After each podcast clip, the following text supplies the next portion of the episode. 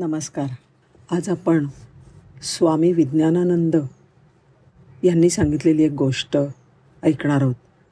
स्वामी विज्ञानानंद हे अत्यंत महान व्यक्ती पण प्रसिद्धी परांगमुख.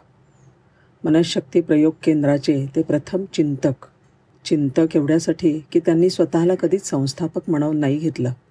नाही त्यांनी कधी नमस्कार स्वीकारला नदी नाही कधी त्यांनी शिष्य केले. गादी परंपरासुद्धा त्यांनी नाकारली. एवढंच काय पण इतका त्यांचा अहंकार लय होता की त्यांनी स्वतःचं छायाचित्रसुद्धा कधी काढून दिलं नाही. विज्ञान आणि अध्यात्म या एकाच नाण्याच्या दोन बाजू आहेत.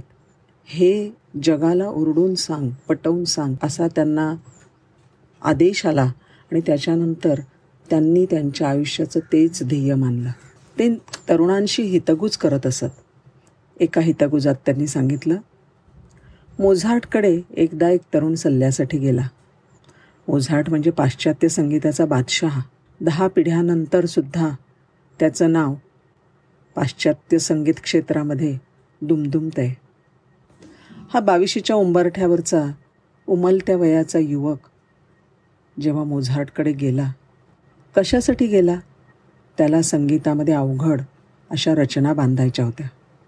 आणि त्याच्यासाठी सल्ला मोझार्टकडून त्याला हवा होता. मोझार्ट म्हणाला हे तरुणा तू अजून कच्च्या वयाचा आहेस रे. तू एकदम मोठ्या संगीतिकेला हात नको घालूस. छोट्या छोट्या कविता पोवाडे यापासनं सुरुवात कर. तरुणाला त्यांचं उत्तर काही आवडलं नाही.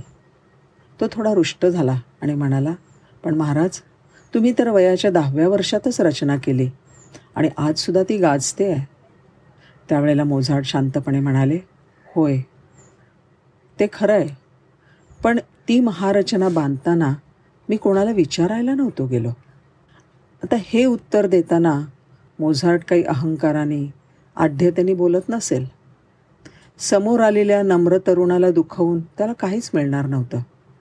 त्याचा एवढाच हेतू असला पाहिजे की ते उमलते तारुण्य अपयशाने खचून जाता कामाने तारुण्यामध्ये मोठमोठ्या अपेक्षांचे इमले उभारले जातात.